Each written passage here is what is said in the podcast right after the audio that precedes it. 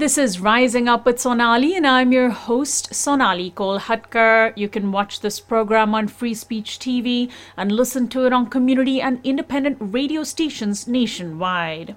Georgia's Republican Party officials just about a year ago were all over the national news for defying then-President Donald Trump's demands to fudge the state's election results so that he could claim victory. In early January, the state's high-stakes senators' races also cast Georgia into the national spotlight, ultimately in what was a reflection of the state's increasingly diverse and Democratic-leaning population. Those Senate races resulted in losses for Republicans and just tipped the Senate's balance of power toward Democrats. Now, Georgia's G O P officials are back in the news for rewriting their state's congressional district lines to favor their own party. My guest is Anna Dennis, Executive Director of Common Cause Georgia. Welcome to the program. Thank you for having me, Sonali. So first, let's talk about what the situation in Georgia is currently. Is Georgia, before this uh, redistricting happened, was Georgia already one of those Republican-led states that had the really wonky-looking congressional districts that were drawn to favor Republicans, and now Republicans are taking it a step further? Or did they start from a fairly, you know, level playing field? So in Georgia, for decades, we've had a problem with partisan gerrymandering, where the parties, whoever is in the majority or in favor, they're drawing it to protect incumbency and to protect their own uh, power.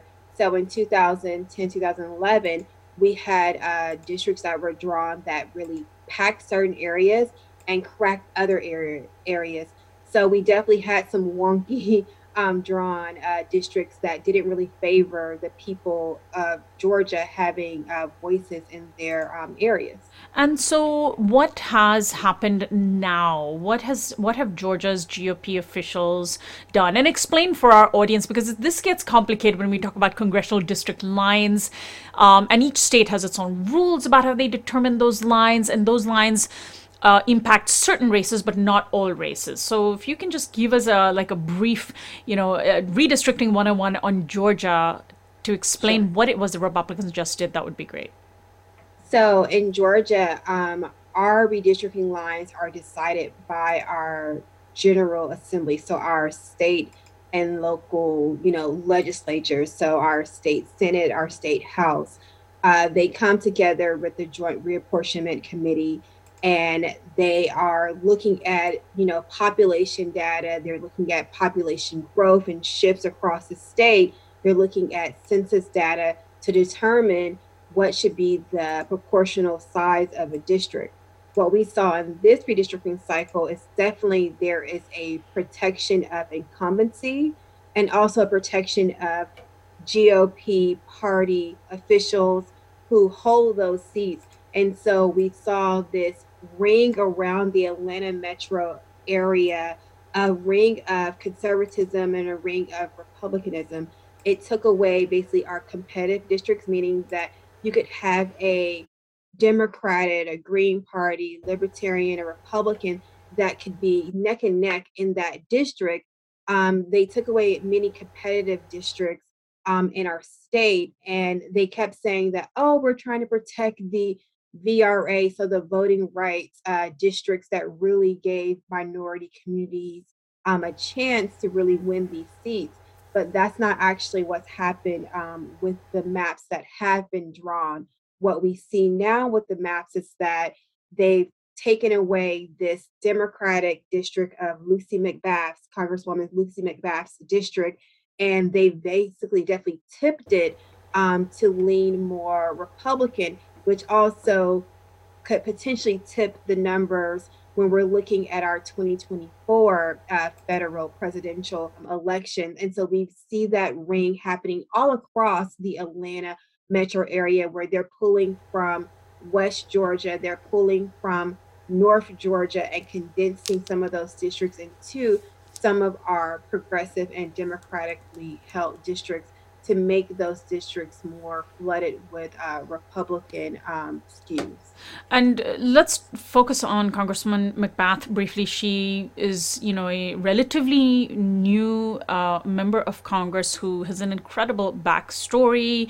Her uh, son uh, was killed by a white vigilante. She was um, someone who became politicized, has been a fighter for racial justice. What happens to her now? How is she facing re-election given this new redistricting? With the new redistricting, it just makes it very much harder for her to win that seat because they've taken a big pocket of her voter base and moved that actually into Marjorie, Congresswoman Marjorie Taylor Greene's district. So it's definitely going to make it harder um, and definitely make that uh, seat less competitive.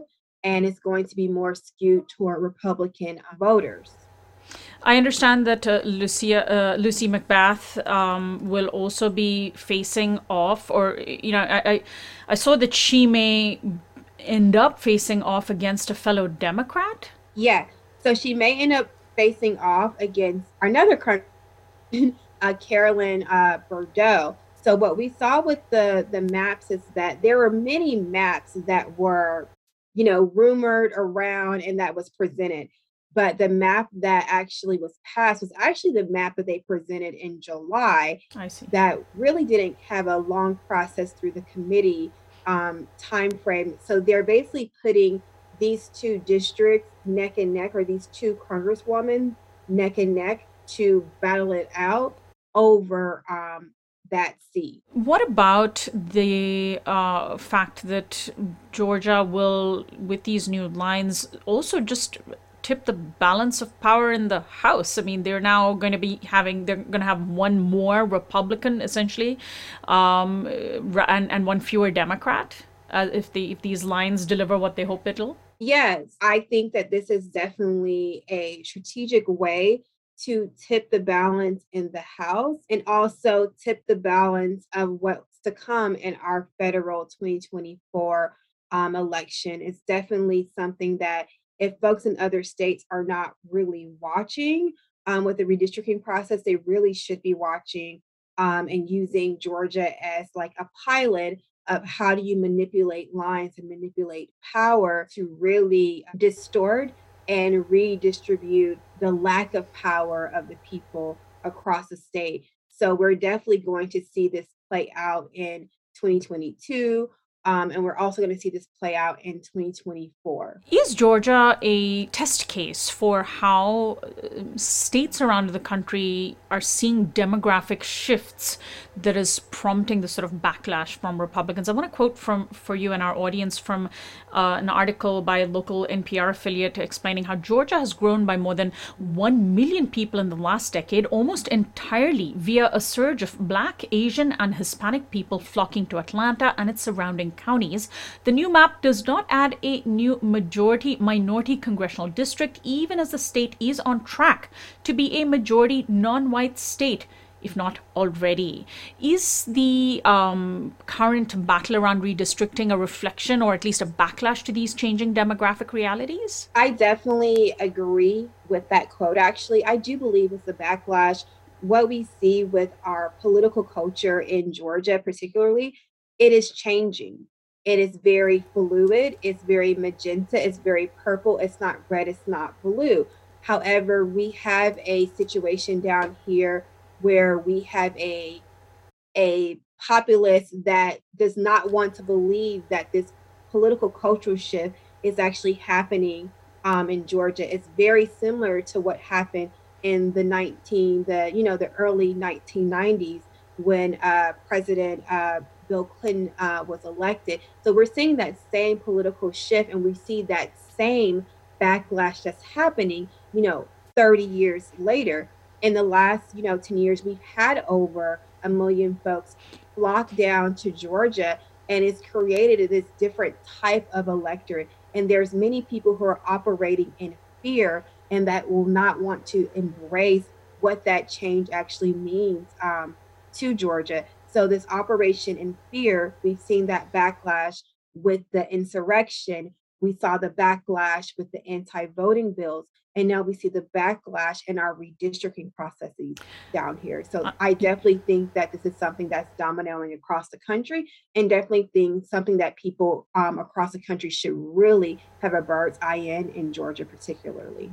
Yeah, I'm glad you brought up the issue of the voting rights bills. That definitely seems to be part of the agenda of the Republican Party. And in addition to all of that, we saw some years ago the election between uh, Brian Kemp and Stacey Abrams as yet another of these sort of tests of the new Georgia versus the older establishment of white Republican conservative Georgia. And in that particular case, we did see um, Brian Kemp, you know, misuse his position as then Secretary of State to get himself elected governor. What is Stacey Abrams been doing, because she has dedicated herself to preserving voting rights and ensuring Georgia's de- small d democratic, um, you know, uh, health, if you will? I think Stacey Abrams and her supporters, they've definitely been out here on keeping the drumbeat of, we are the voice of change. We are what change looks like, um, particularly in Georgia. And I know that Uh, she has started, you know, organizations like Fair Count that make sure that we have an accurate count um, with our census, because we know that in Georgia, we had a severe undercount here. And also Fair Fight Action, who's keeping the drumbeat of letting people know about what's happening in the anti-voting, you know, law space with the uh, laws that were passed and what's happening in election administration. Uh, it's not just elections and democracy that, um, and the electoral system, that this redistricting process of uh, Georgia's G O P unfair redistricting process will impact. What are the effects you expect to see on other aspects of Georgia's politics, say the criminal justice um, system? On the criminal justice system, what something that some people just do not know about redistricting, um, because redistricting is something that happens, you know, every ten years. It's not taught in school. It's something that's very out of reach for the everyday person.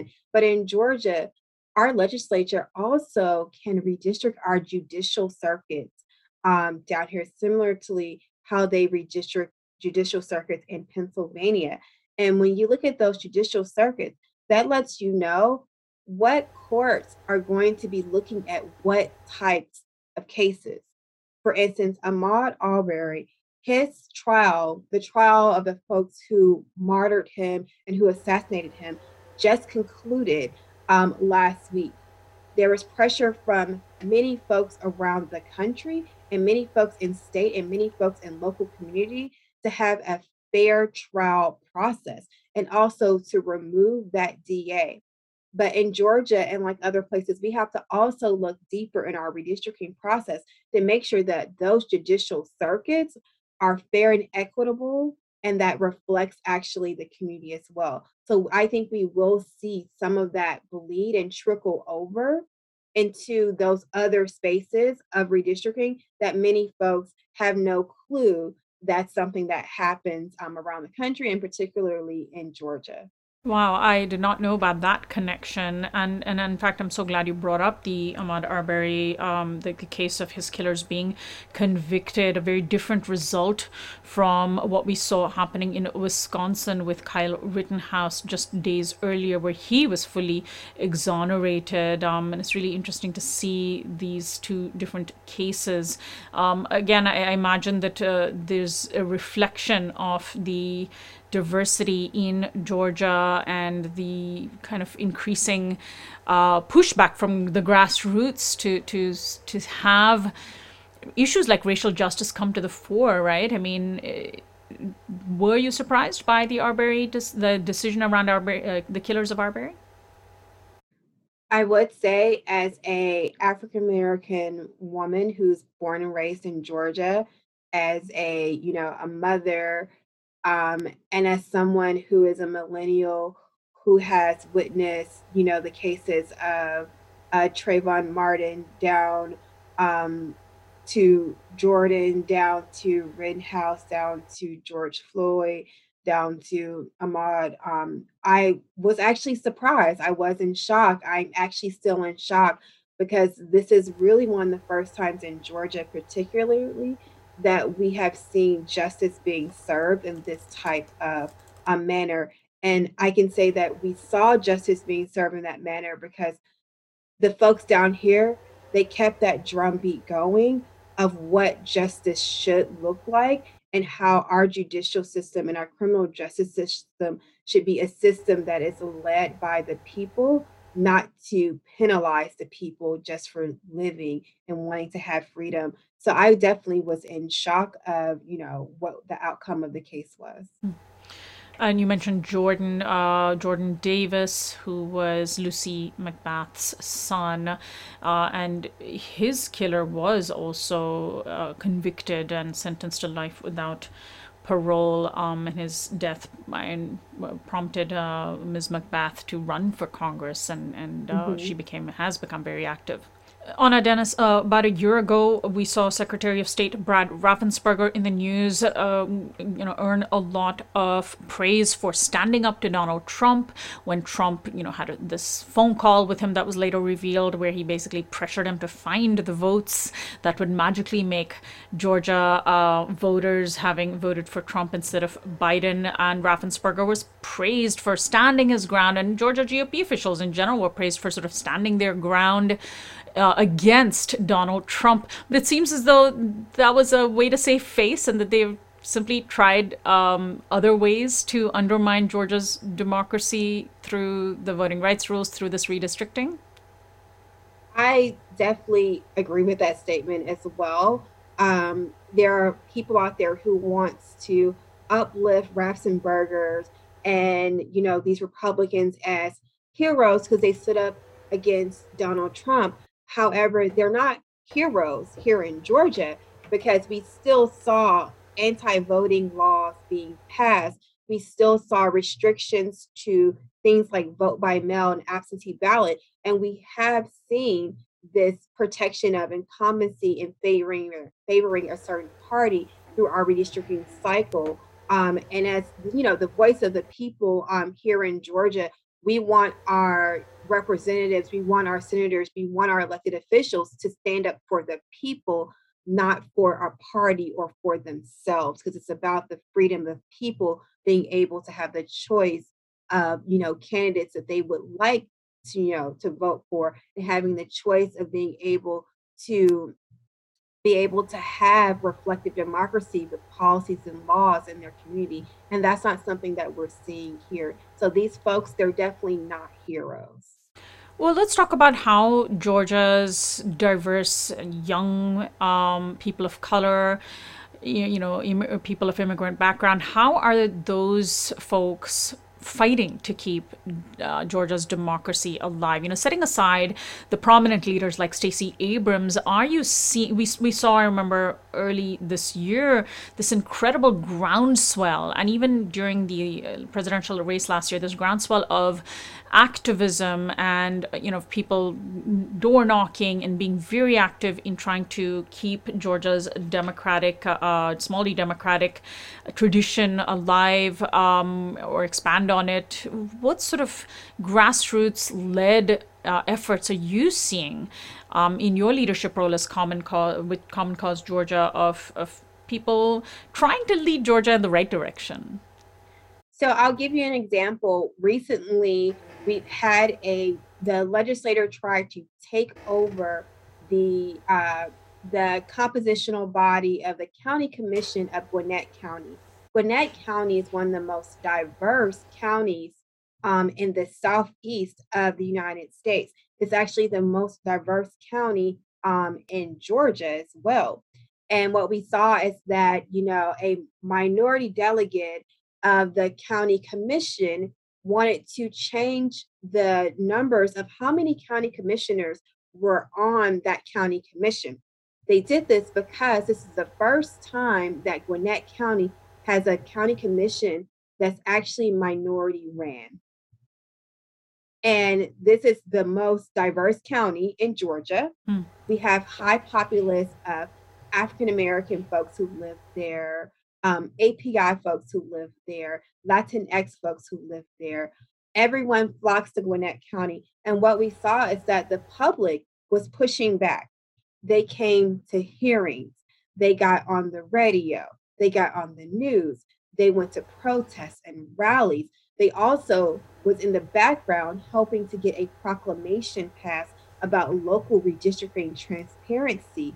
And so they pointed all of these things out um, to the legislature in those committee hearings to make sure they were able to stop um, the local uh, bill from passing, to make sure that they did not have a change of composition of that governmental body, simply because people are afraid of minority folks having leadership roles like that in that county. So they definitely, and we've definitely been the drumbeat of those voices and of that happening across the state, and particularly in one of our most um, minority populous counties in the country. Well, Anna Dennis, I want to thank you so much for joining us today. What's a good website for people to find out more about the work that you do? They can find us on commoncause.org slash Georgia. They can follow us on social media at Common Cause um, G A. Um, we're actively tweeting, and they can follow us through other channels like Facebook um, as well, or just reach out to our um, local office and to our coalition partners as well. Um, those are the ways they can reach out to us. And I'm very thankful uh, for this opportunity to speak about what's kind of happening in Georgia on how maps are drawn and how power is redistributed. Well, I want to thank you again for joining us. My guest has been Anna Dennis, Executive Director of Common Cause Georgia. We've been discussing the G O P's redrawing of district lines. I'm Sonali Kolhatkar. You can access these and other interviews on our website, rising up with sonali dot com, by becoming a subscriber. Find our audio podcast on iTunes and Spotify, and follow us on Facebook, Twitter, and Instagram at R U with Sonali.